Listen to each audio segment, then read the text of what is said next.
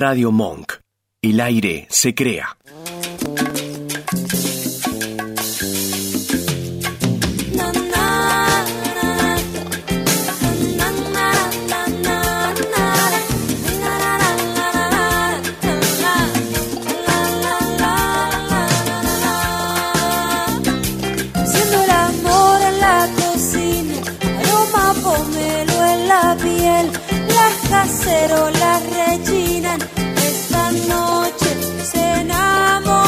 Placer. Haciendo el amor en la cocina, mucho suspenso y acción, ya hay tres tazas rotas, mi vida, es imposible frenar este amor haciendo el amor en la cocina, solo con la luz de la heladera, nos reflejamos en los azulejos, la noche está sola y afuera. Y así con esta música que nos representa, damos por iniciado este que es el programa número uno de la novena temporada de Chefas.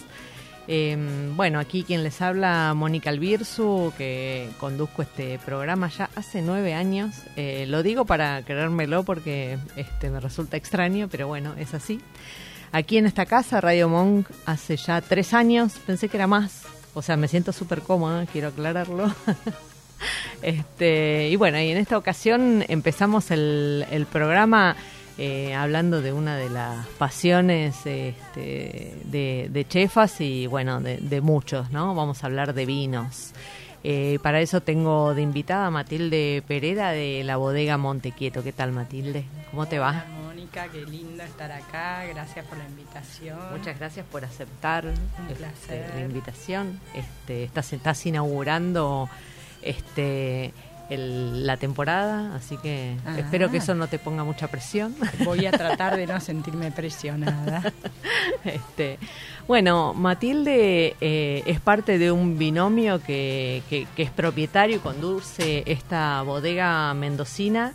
Este, que arrancó hace ya 20 años. Este, 20 años. en- Más. más, Sí. más de 20. Eh, 21. 21. Mm.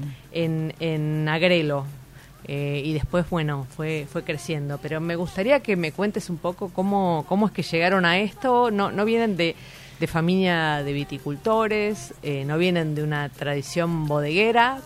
Algo pasó, me parece que son esas cosas que pasan, viste, que uno se enamora de algo y, se, se tira de cabeza. Algo Sí, de eso hubo, ¿no? Sí, este, la verdad que con mi marido, Agustín Casabal, Casabal. este sigue siendo mi marido. eh, nos gustaba mucho el tema de explorar vinos, este, eh, siempre nos encantó, nos unió mucho, nos conocimos a través de una botella de vino Muy también.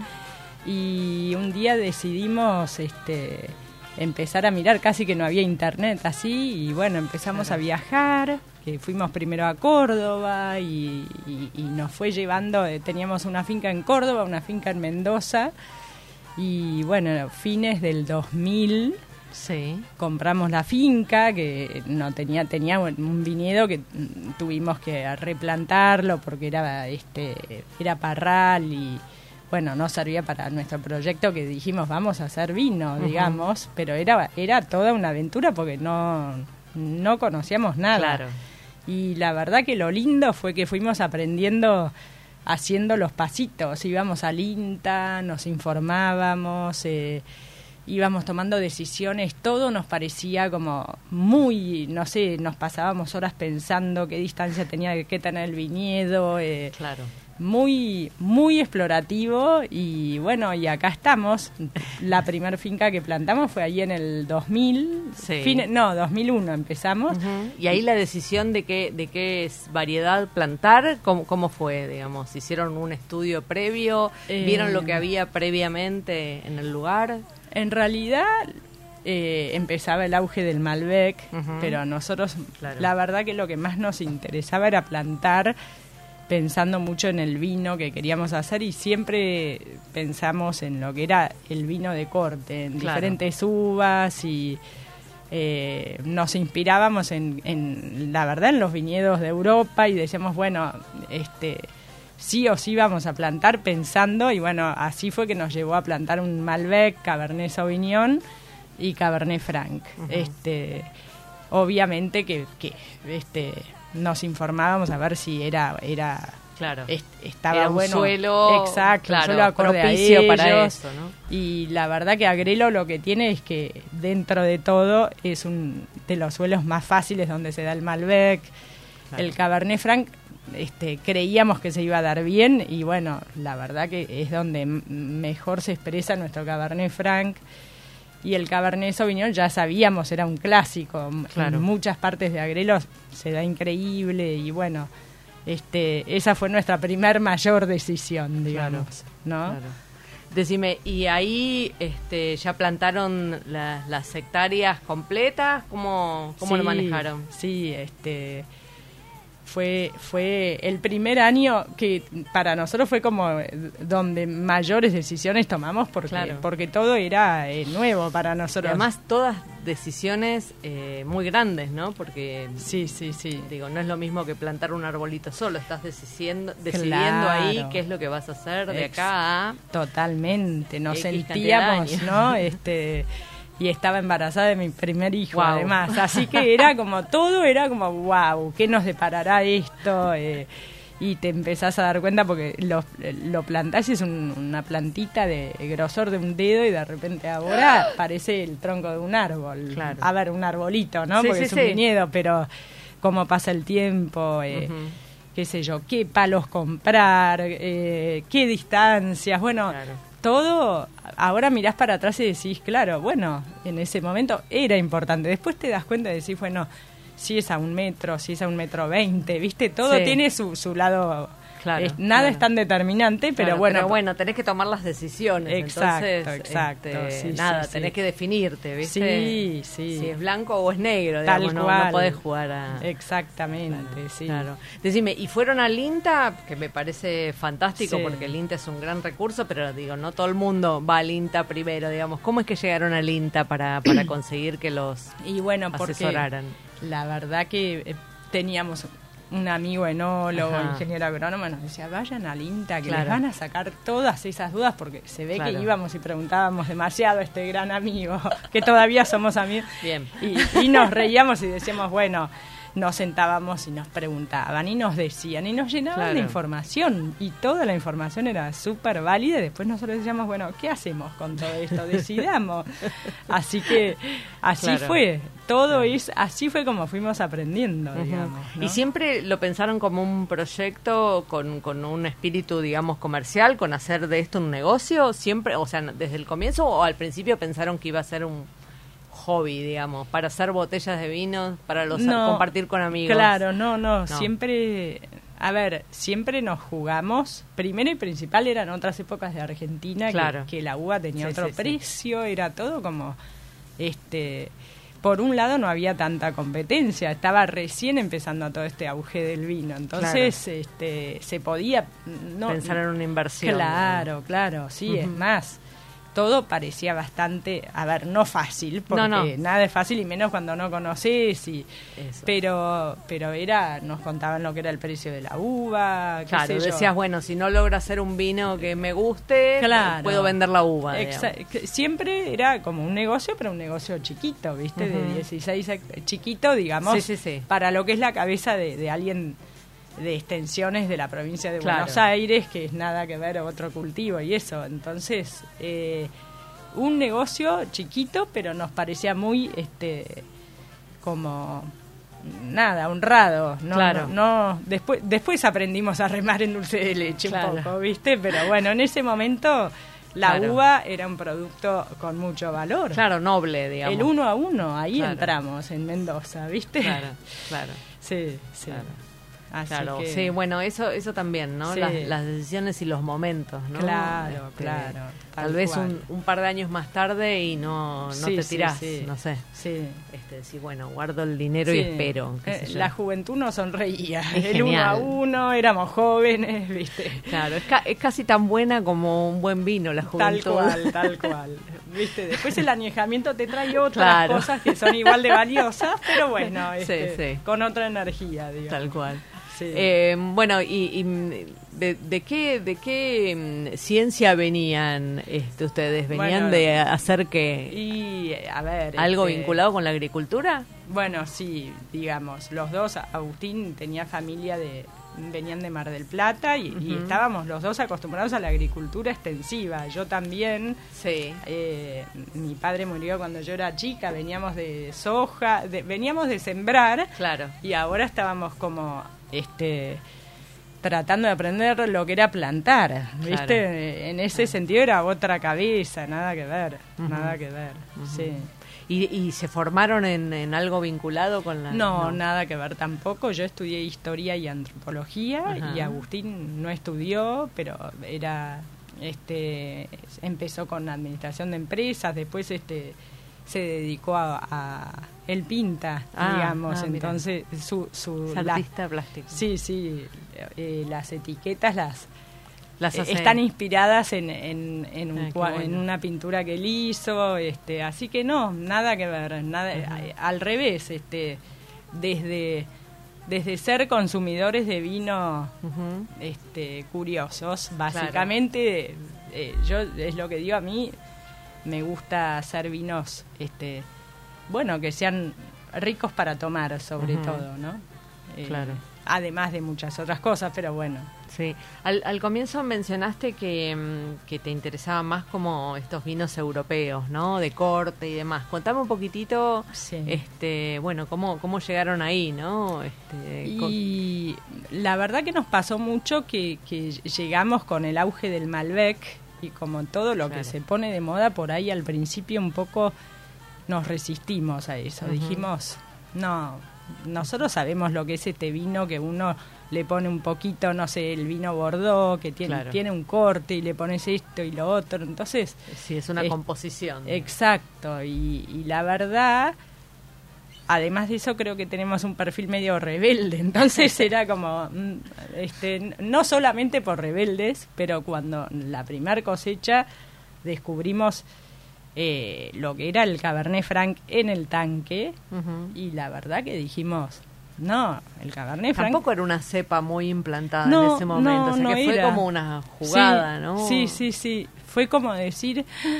wow, qué bárbara. eh, ¿Cómo hacemos? Tampoco vamos a no hacer Malbec, porque era Claro. como este. Sí, sí, sí. Sí, el emblema en ese momento para salir al mundo, todo. Claro.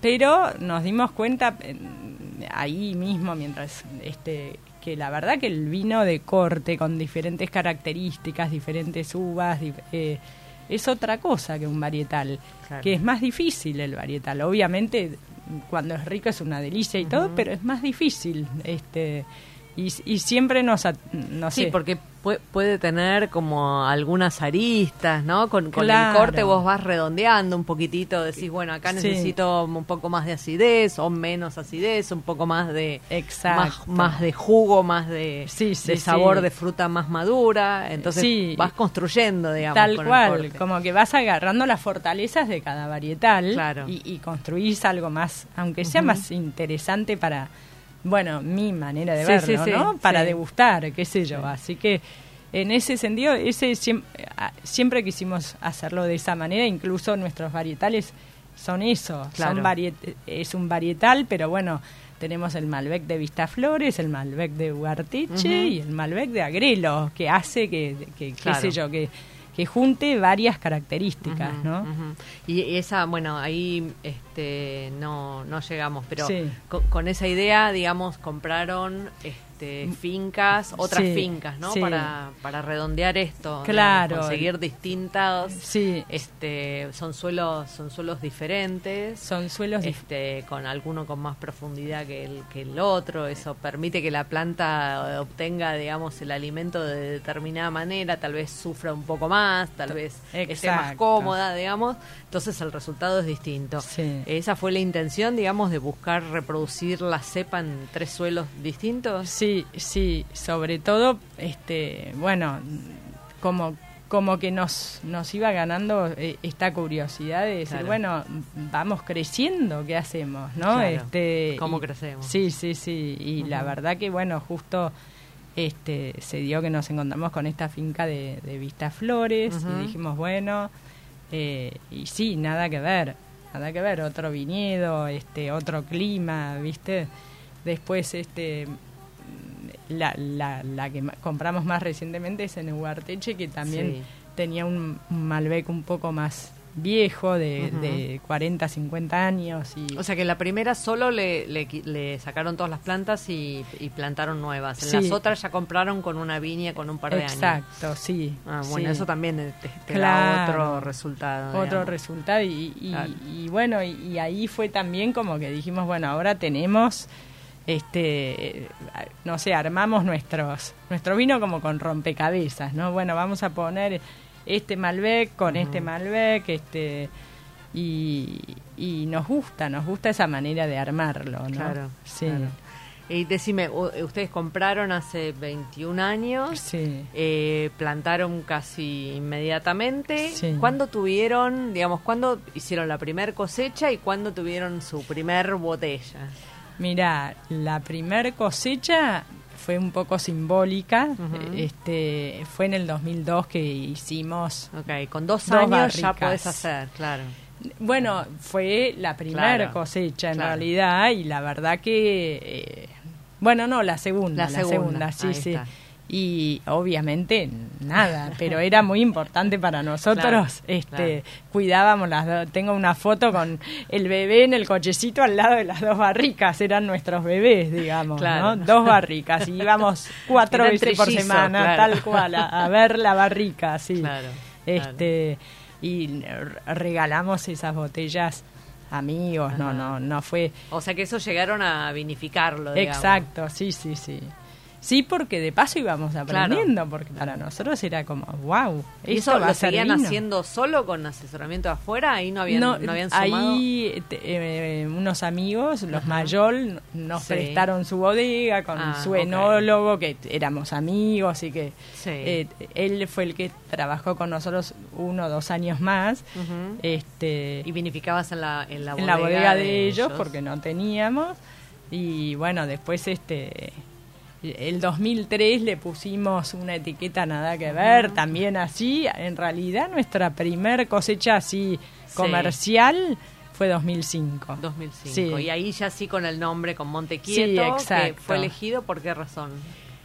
Mira, esas casualidades, porque no nos salía el nombre, no nos salía el nombre y de repente para dijimos, bueno, ya tenemos vino, hay que ponerle una etiqueta y le pusimos de una este de un campo que teníamos al lado del nuestro y después nos gustó, porque dijimos, bueno, a ver, monte, viste, no sé si eh, en la provincia de Buenos Aires se le dice monte a, a los árboles que Claro. ves en el horizonte, ahí hay un monte, ¿no? Claro. Y por lo general el monte es como un sinónimo de, bueno, tiene que haber un asentamiento, una casa, algo, porque no había montes, no había Claro. árboles, eh, salvo algún ombú, ¿viste? O eso. Y entonces dijimos, bueno, nuestra casa de Mendoza es como un monte quieto también, ¿viste? Claro. Donde te quedas quieto, donde armás tu familia, donde... Ujú. y, y, y el vino tiene que estar quieto para para evolucionar así Claro. que este fue un poco como bueno sin pensarlo y después dijimos mira como anillo al dedo este nos gustó mucho lo Sí. que quería decir Sí. O sea que ya en el 2005 ya tenían Sí. etiqueta y un vino que... Sí, el 2003 le pusimos Montequito, pero sin pensarlo. Claro. Fue como, viste, a ver, y después dijimos, bueno, mirá, se nos dio. Claro. Y ahí eh, diseñamos la etiqueta, hicimos una fiesta eh, con nuestro todo, nuestro mundo, de, viste, Claro. que, que- y ahí lanzamos el, el 2005. En el 2005. Sí, Ujú. sí. Claro. Este, y bueno, y ahí empezamos. Y ahí me decís, lanzaste el 2005, eh, ¿estás hablando de un vino que pasa dos, dos años en guarda hasta que sale o, cómo, bueno, cómo son? sí, eh, ahí ese teníamos Ese es- un vino. claro, Después sí, sí. eh, este evolucionamos con las diferentes líneas. Claro. La verdad que tenemos los que son que no pasan por barrica, que son los quietos, Claro. este que, Que son vinos más jóvenes, frutales, de consumo más más, jóvenes. más inmediato. Exacto, y esos eh, to- intentamos que todos los sacamos al año. Al año. Algunos, este... Un poco más. Exacto, un poco más y con, con, algún paso de barrica. Claro. Bueno, eh, los quietos, ¿no? El enlace tenemos un poco más de tiempo y... El, enlace, bueno, ahora vamos a hablar del de, portfolio, pero es el tope de gama el enlace. Exacto, sí, sí, sí. Bien, bien, bien. Este, bueno, ahora te propongo que me acompañes a una sección del, del programa, luego hacemos un breve corte y seguimos conversando, ¿te parece? Me parece. Bueno, eh, en esta ocasión este, estamos lanzando con la novena temporada una sección nueva que en la que vamos a hablar de productos con denominación de origen. Bueno, la denominación de origen es un concepto que, que, viene de Europa y lo que trata de hacer es proteger una forma, de hacer un, un, un terroir, ¿no? Una forma de hacer las cosas en un determinado lugar. Mm. Este, así que vamos a contar sobre aquellos productos que eh, logran construir acá una denominación de origen o una indicación geográfica que es este, una calificación un poco menor en el grado de exigencias. Eh, bueno, esto claramente tiene una importancia grande para las economías regionales y la conformación del ADN gastronómico de, este país. El primer producto que elegimos fue el membrillo rubio de San Juan. Es un producto muy característico y me parece que a los sanjuaninos los enorgullece mucho. Un poco, este, es uno, uno de los productos argentinos que ya tiene denominación de origen. La provincia de San Juan tiene unas 700 hectáreas dedicadas a este cultivo y los valles de Tulum, Uyum y Sonda son los de mayor concentración de producción. Gracias a la cantidad de luz solar que recibe mm, en, en, la, en esta región, al suelo, al agua de riego que proviene de la cordillera, pero sobre todo al saber hacer de quienes trabajan la tierra, los membrillos sanjuaninos fueron reconocidos con su propia denominación de origen. Todas estas condiciones dan como resultado un membrillo con altas concentraciones de azúcar, una pulpa firme y una cantidad de pectina, que la pectina se obtiene de, la piel y de las, y de las pepitas del, del fruto, este, hacen que no sea necesario tener que usar gelificantes industriales a la hora de preparar el, el membrillo sólido. Una tradición que data de más de un siglo y que lleva la impronta de, generación, de generaciones de sanjuaninos que han sabido transformar los membrillos cultivados bajo el sol en un dulce muy diferente al industrial. El producto tiene un olor, un color muy claro, por eso le dicen rubio, eh, y se realiza a partir de las variedades criollo y champion, típicas de la provincia. Todos los elaboradores de dulce de membrillo rubio de San Juan realizan un producto que tiene características similares, justamente por esto logran obtener este, este marco regulatorio de denominación de origen.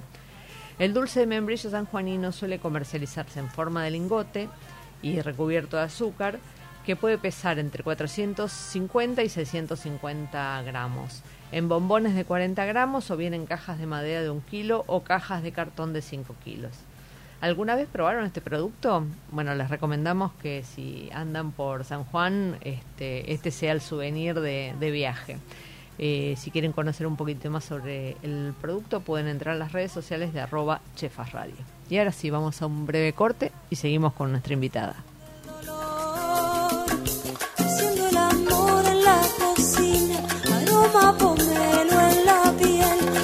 Radio Monk. El aire se crea. ¿Te anda lenta la computadora y no sabes a quién llamar? ¿Te interesa instalar cámaras y querés verlas desde cualquier parte del mundo? ¿Necesitas asesoría para comprar un equipo? Llámanos. Somos Mantis Tech. Mantis Tech te acompaña como lo hace con Radio Monk. Visítanos en www.mantistech.com.ar o por WhatsApp al 11 60 57 90 00. Mantis Tech. ¿Te falta aire? Encontralo en Monk. Podés escucharnos en vivo las 24 horas en www.radiomonk.com.ar, descargarte nuestra aplicación para Android, en TuneIn o en Radio Cat. También nos encontrás en Demand, en Spotify y Mixcloud, y hasta podés vernos suscribiéndote a nuestro canal de YouTube. Demasiado aire. Dulce Beso es una yerba misionera elaborada con palo. Un mate ecológico con más de dos años de estacionamiento natural y un inconfundible sabor ahumado. Dulce Beso, es riquísima. Es misionera. Pedidos por mensaje privado en Facebook, arroba yerba dulce beso, o por mail a yerbadulcebeso arroba gmail.com. Escuchanos en www.radiomonk.com.ar o descargate nuestra app, disponible en Play Store como Radio Monk. Recorre junto a Mónica Albirzu las historias que habitan las cocinas. En Chefas te invitamos a desgranar el mundo de los sabores.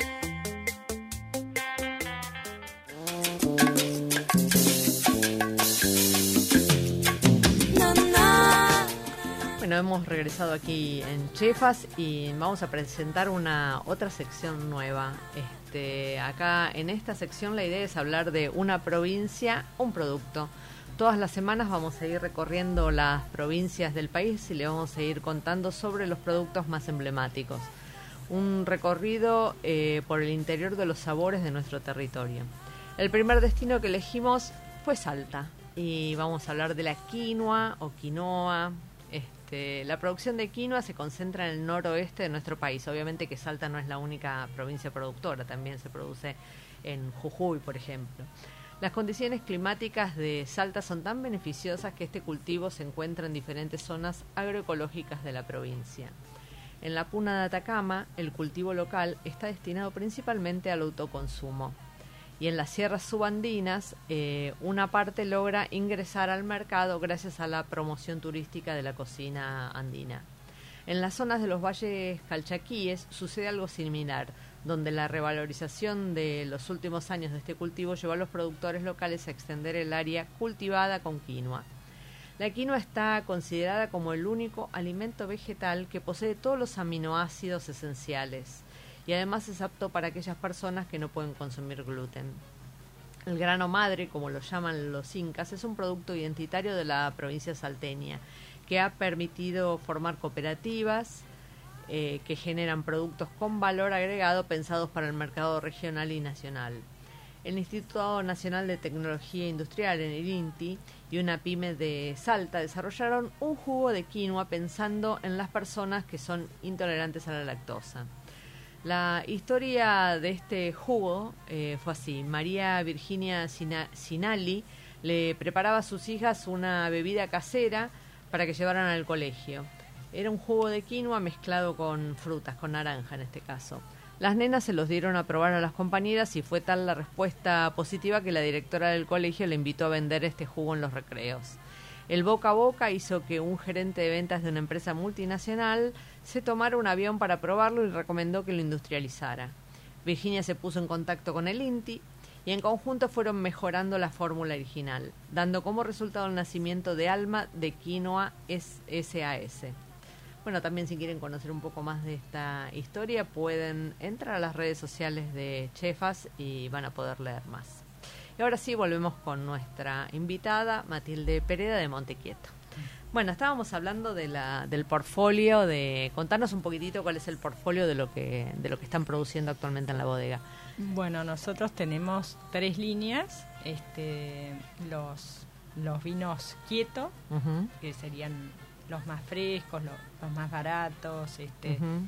ahí es donde más eh, se apoya para nosotros también este, exportamos Claro. y tenemos varietal de Son los más competitivos de exacto claro. sí sí y ahí tenemos es el único vino rosado que hacemos Sí. este no hacemos vinos blancos tenemos Ahí tienen un rosado de Cabernet Franc. rosado de Cabernet Franc sí, Sí.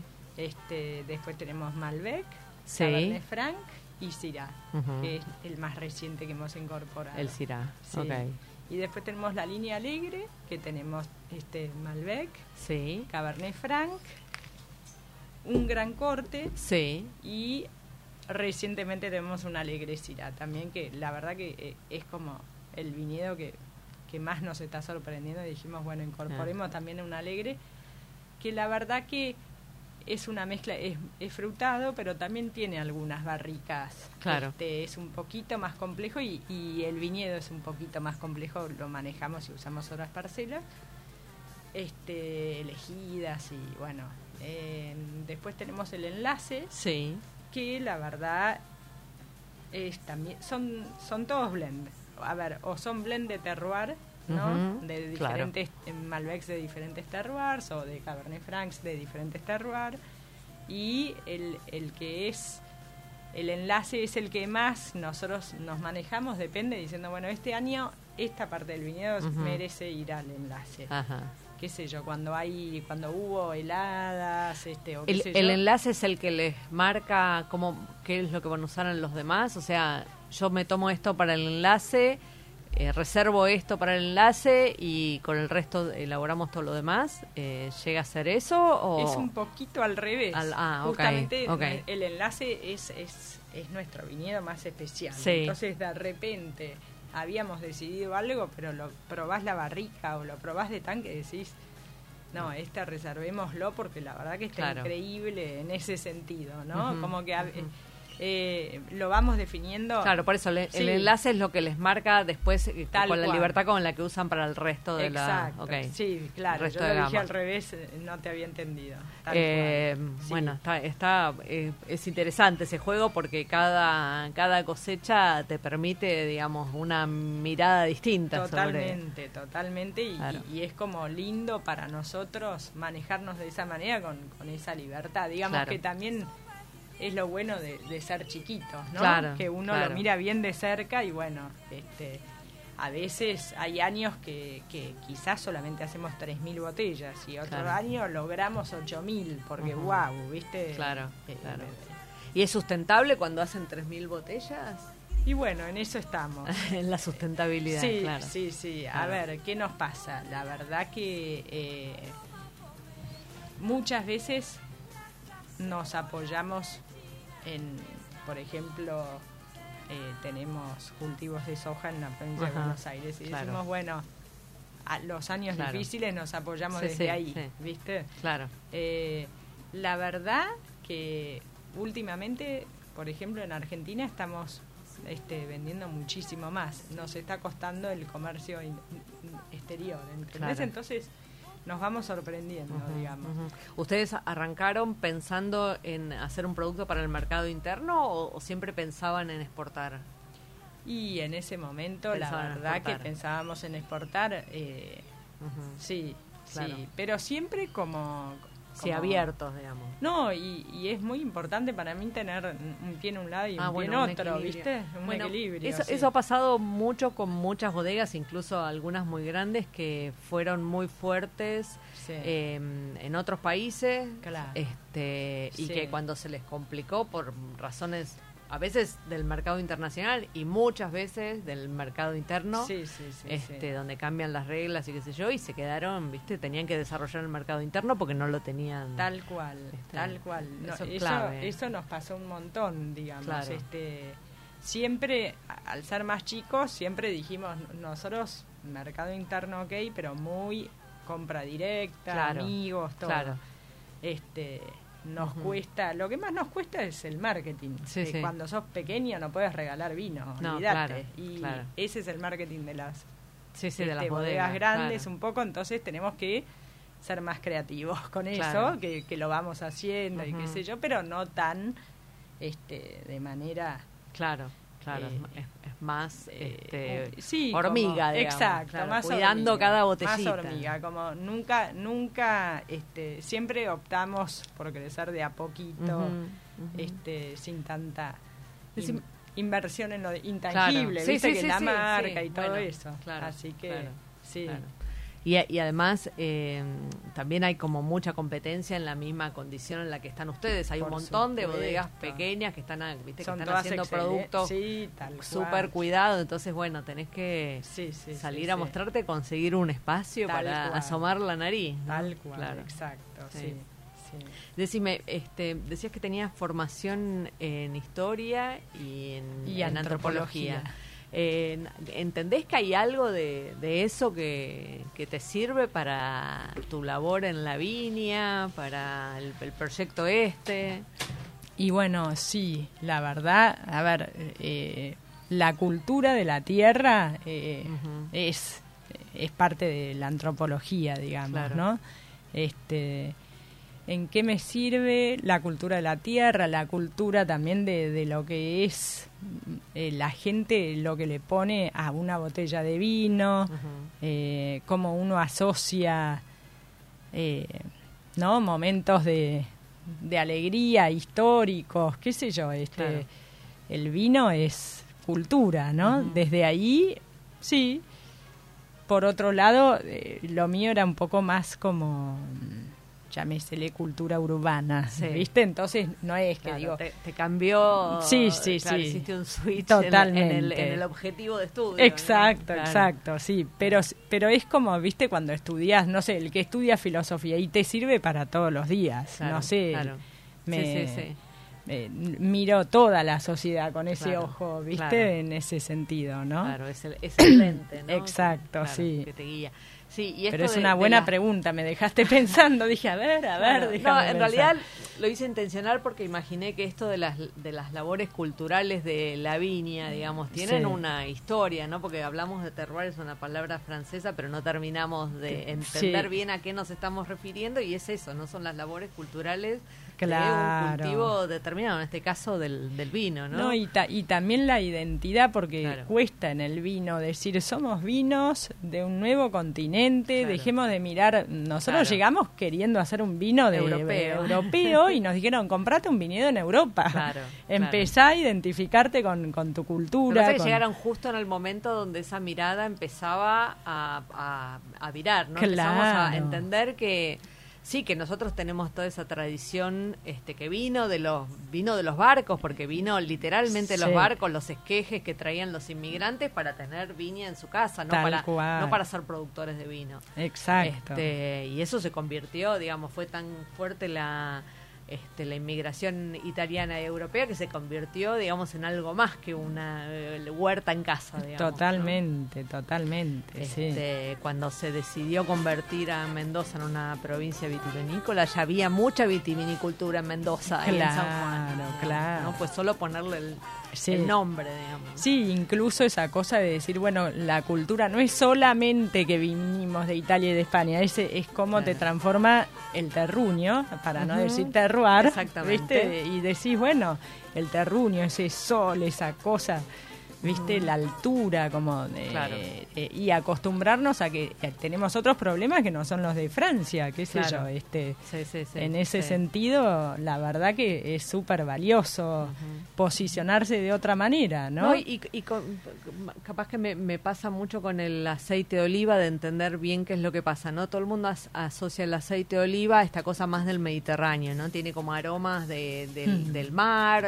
¿no? Tiene como esa influencia. Y acá el aceite de oliva es más cordillero. Sí, Sí. hay en las grutas un aceite de oliva que tiene la influencia oceánica, pero en general es más cordillerano y las notas son Sí, distintas, ¿viste? sí. El resultado es otro. Y que alguien venga a decir que aquel es mejor que, o sea, mejor, peor, que son cosas Claro. distintas y lo cordillerano le, aporta Sí, sí, este, sí, unos, unos matices. Bueno, los aceites de oliva que se están haciendo, la verdad que se están haciendo muy buenos trabajos, pero se nota eso, ¿no? El terruño. Exacto, exacto. este, Y, y, y que no hay que mm, tirarse abajo. Claro. Al revés, yo creo que eso es lo lindo del vino y de todos estos productos que decís, aprendamos a, a- a que la diversidad es buena, ¿no? Claro, claro, en ese tal cual, sentido. Tal cual. Sí. Bueno, ustedes se instalaron una, en un momento, este, o sea, desde que decidieron esta, esta movida de ser viticultores, se instalaron en Mendoza y estuvieron viviendo hasta hace poquito en Mendoza. Sí, sí. Este, 14 años. 14 años. Sí. Claro, claro. Este, o sea, criaron a los chicos. Sí, el ¿Tenés primer tres- hijo porteño, tres? Claro. po- porque era el primer hijo, soy porteña, quería estar cerca de mi familia, pero Claro. las otras tres son mendocinas. Y sí, muy, muy lindo. Y vivieron la viña de chiquitos. De chiquitos. Porque la casa estaba en el, en el viñedo mismo. En el viñedo mismo es una casa que era el casco de una estancia antigua, Ah, eh, de, adobe, con unas galerías lindísimas, el techo de las cañitas tejidas, este y nada, nos encantó, nos Claro. encantó. Iban, eh, nos encantó y eh, tengo fotos con los bebitos de siete meses con un racimo de uvas, ¿viste? y, y los duraznos y los tomates y todos estos productos maravillosos y la verdad, eh, sí, no nos cambiaríamos por nadie. Nos Claro. costó la mudanza, nos costó mucho.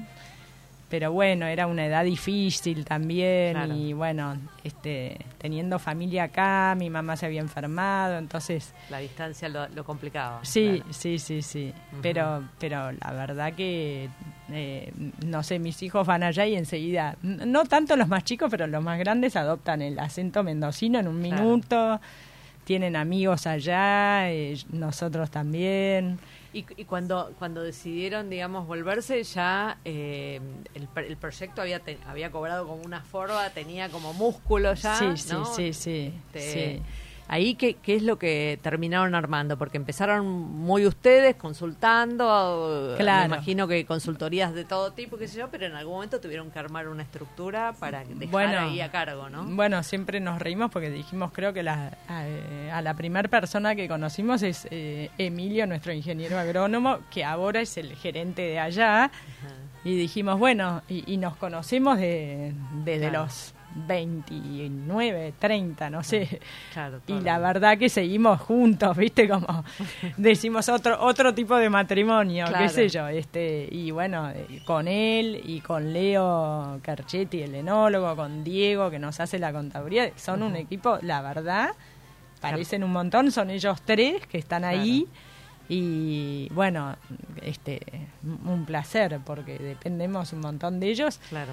Y en un momento dado también dijimos, bueno, no nos va a venir mal estar en Buenos Aires, estar más este en contacto con lo que es vender vino, ¿viste? Sí, Porque uno se enamora de su producto cuando estás más en, Bueno, en el viñedo, en para la mí no bodega. hay mejor vendedor del producto que el Claro. que lo hace, digamos, Sí, ¿no? No sí, hay, no hay nadie que lo que, que, que pueda contar mejor que uno mismo este, las bondades de lo que hace. Sí, ¿no? totalmente, Este, totalmente. así que es está, está muy bien eso. Y, y- y hicieron una bodega en algún momento. Sí. ¿Cuándo, ¿Cuándo llegó la bodega? Bueno, eh, en realidad había un galpón, ¿viste? Porque todo lo claro. fuimos haciendo así, no es que hicimos. No, había no, un no, galpón, claro. compramos cuatro tanques, eso fue en el 2004, ¿viste? Compraron Eh, tanques de acero. tanques de acero, eh, nos animamos, ¿viste? Así, Claro. y bueno, y año a año era, bueno, este año, ¿viste? Seis tanques más, y este otro año, otros seis, qué sé yo. Y la verdad que ahora capacidad para 150 mil litros tenemos, ¿viste? Haciendo, sí. no, Sí. comparado a otras bodegas, es chiquita, pero para nosotros es enorme. Claro. Este y sí, y, y, y seguimos pensando que tenemos Claro. que agrandar el patio de la vendimia, ¿viste? Y una oficina y qué sé yo, Claro. pero bueno, este estamos viendo, estamos viendo. Sí. Claro. Así que El, el- bueno, está bien, el crecimiento ese orgánico me parece, Sí. a, no, a no ser que tengas una mega espalda, digamos, que, que te permita jugar todos los juegos, este, digo, está bueno, ¿no? Este, sí, sí porque, vas, vas, vas viendo. No, vas- y además igual te No equivocás, igual claro, te equivocás, claro, ¿viste? Y entonces nosotros decíamos, bueno, vamos equivocándonos, pero bueno, prueba y error, ¿viste? Así. Y la verdad que, eh, a ver, está claro que es más fácil este todas las decisiones, todo con, con negocios más grandes. Esto es como muy artesanal, ¿viste? Entonces eh, nos cuesta, sí. Sí. Todos los costos son más altos, seguro. Claro. Pero, pero aunque sea estamos más Y hay, encima y de... hay laburos así, este, no, no te digo cooperativas, pero hay laburos grupales con otros productores donde pueden, Bueno, digamos, por ejemplo, asociarse y qué sé yo, eh, tuvimos abiertos al turismo, ¿no? Sí. Y bueno, justo la persona que eh, eh, de nuestra bodega que hacía eso y qué sé yo, Sí. se quedó embarazada, vino el COVID. Y dijimos, cerremos, la verdad, Claro. no está, es como otra empresita dentro Claro. de tu empresa. Claro.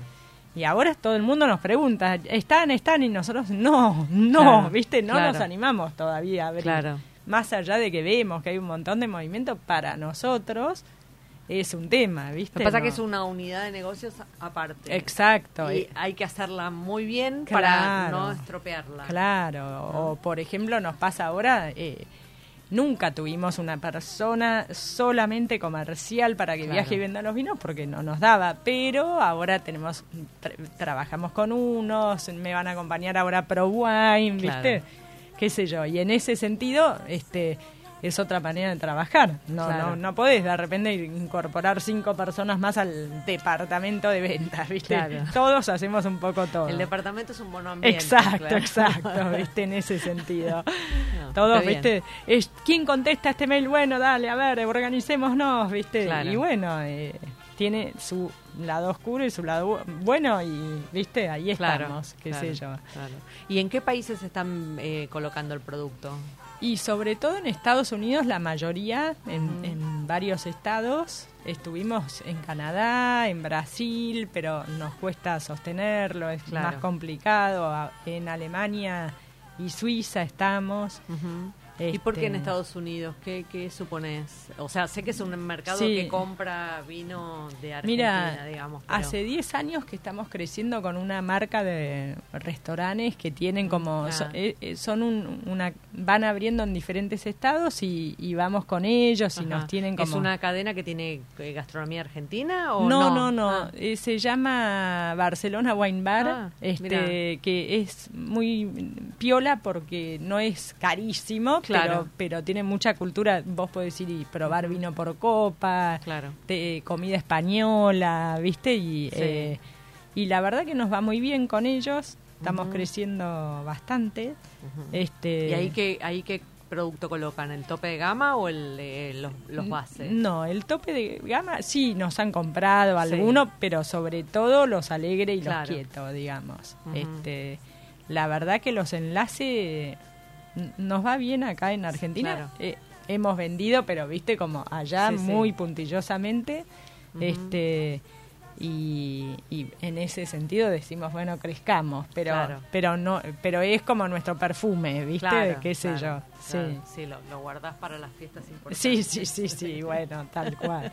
No, y nos compran bastante acá, ¿viste? ¿Qué sé yo? Claro. Sí. Y el, y el mercado el mercado interno lo que más compra es Buenos Aires, o sea, ese, Mira, este nos Buenos Aires, Córdoba, Ah, bueno, estamos en claro. Misiones. Mar ah, mira, mira, Misiones Sí. también. Mar de- bueno, los, los grandes compradores de vino son, sí, Córdoba, Buenos Aires, Mar del Sí, Plata, Tal cual. Rosario, Este, bueno, obviamente Mendoza, que está cada vez más Bueno, y gastronómica. Y digamos. Mendoza venimos muy bien, pero pero nos costó. Claro. Decíamos, bueno, no, que nos compren en la bodega. Ahora estamos con la distribuidora de Ale Vigil, que nos Sí. está yendo bien. Ah, Dijimos, pero bien. ¿cómo? ¿Viste? Claro, La sí. verdad que sí, sí, Sí, bien.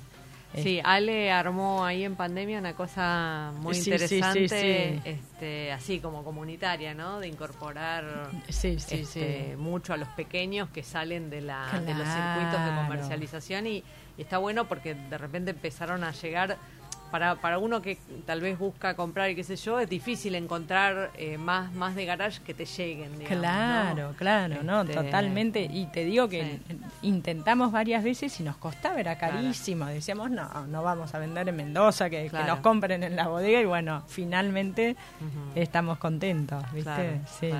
Claro. La verdad que Decime, sí. ¿qué es lo que qué es lo que imaginás? Este, no, no te voy a decir para los próximos 20, pero bueno, ¿qué es lo que imaginás o a, a dónde están apuntando? ¿Qué es lo que les haría ilusión que ocurra? La verdad, nos gustaría, por ejemplo, lograr algún día, que siempre fue un poco nuestro sueño, pero ahí sí no nos animamos, hacer un restaurante, por ejemplo, qué sé Claro. yo, o meternos un poco con la hotelería, porque la verdad que nuestra casa es un sueño Ah. cuando vas y decís, viste una casa que Claro. la viviste tanto Claro. y decís, bueno, me cuesta ir y, ¿viste? Porque no Claro. vamos todo, no sé. No, nada más con todo los chicos los fines me dijimos, nos vamos a ir todos los fines de semana, olvídate, ¿no? Tal cual, con cuatro hijos, ¿viste? No, claro. Así que en ese sentido por ahí lo estamos pensando, no sé de qué manera, pero bueno, sin sin apuro, ¿viste? Ujú. Y, y, eh, están, este, digamos, tienen la ilusión de que haya continuidad como de, de empresas, de emprendimiento familiar. eh, los chicos se vinculan. Mira, este el año pasado mi hija más grande me acompañó a Pro Wine. Ajá. Que le dije, Bueno, y, y, y se sorprendió ella. Me dijo, no creí que me iba a divertir tanto. ah. Porque claro, ella veía siempre el viñedo, el tractor, Claro. la bodega, ¿viste? Dice, no es lo mío, qué Claro. sé yo. Y de repente vio todo este mundo, gente de todos lados del mundo. Eh, incluso me hacía, no sé, la historia para Instagram. Claro. Y decía, ah, hay otros, otras maneras de relacionarse con este mundo, ¿viste? Así que, qué sé yo. y si- siempre quisimos decir... Esto es nuestro proyecto. Claro. Nadie va a tener, no les vamos a decir estudia No, claro, el- enología. El, el legado familiar. Exacto. Lo que pasa que en esos proyectos donde uno pone tanto, Claro. te da un poco, me imagino yo, te da un poco de ilusión que haya una cosa de... sí, de sí, permanencia, sé pero, yo. viste, Pero bueno, es un mandato muy fuerte, o sea, te tal tiene cual, que apasionar. tal ¿no? cual. A ver, el- los amigos de mis hijos que van a casa han Claro. traído un termidor y se los tiré a la basura y dije, en mi casa termidor no, tomen mi Claro, vino y se los pongo claro. así, digo, bueno, que se acuerden que había ahí un autoritarismo. Hay que educar, hay que educar Exacto. a las generaciones futuras. ¿Viste? En ese sentido hay, hay cierta, Sí, sí, sí. este, no, pero acá, sí, pero se ve Tal bien. cual, tal cual. Vamos a ver, el, todo, el vino en nuestra casa está siempre presente, pero no somos así de decir, vamos a ver, ¿viste? Yo creo que desde ese lado así un poquito más, no tan académico, No, por no, ahí se desde el placer, Tal digamos, cual, claro, ¿viste? O veremos, veremos. Sí. Bueno, genial. Bueno, Bueno. Matilde, un placer. Muchísimas gracias a Este, vos. Muy interesante ¿Eh? la charla. Interesante ver cómo, cómo pasan esas cosas, ¿no? Que uno se enamora de un proyecto y puede, puede lograrlo. Sí, Fue, Este, fue increíble, la verdad que miramos para atrás y decís, wow, ¿viste? claro. Hay que escribirlo, Matilde. Sí, sí, eso, sí, Para sí. uno, aunque sea, pero hay que siempre pienso, digo, ¿viste? Algún día cualquier cosa, este, sí, sí, hay que sacar la beta ahí. Tal cual. De historiadora y antropóloga y es sentarse verdad, a escribir. es verdad, me gustó la idea, me gustó la idea. Bueno, muchísimas gracias por invitarme. No, por favor, gracias Un a placer vos. haber hablado, muy mismo. interesantes tus preguntas. Bueno, gracias. Gracias y a los oyentes, eh, bueno, los esperamos el próximo jueves aquí en Chefas. Encendido, qué bien. Sopa hirviendo, la subo un poquito. Me acuerdo también de aquel día que entré. Haciendo el amor en la cocina. Polenta y un vino caliente. Radio Monk. El aire se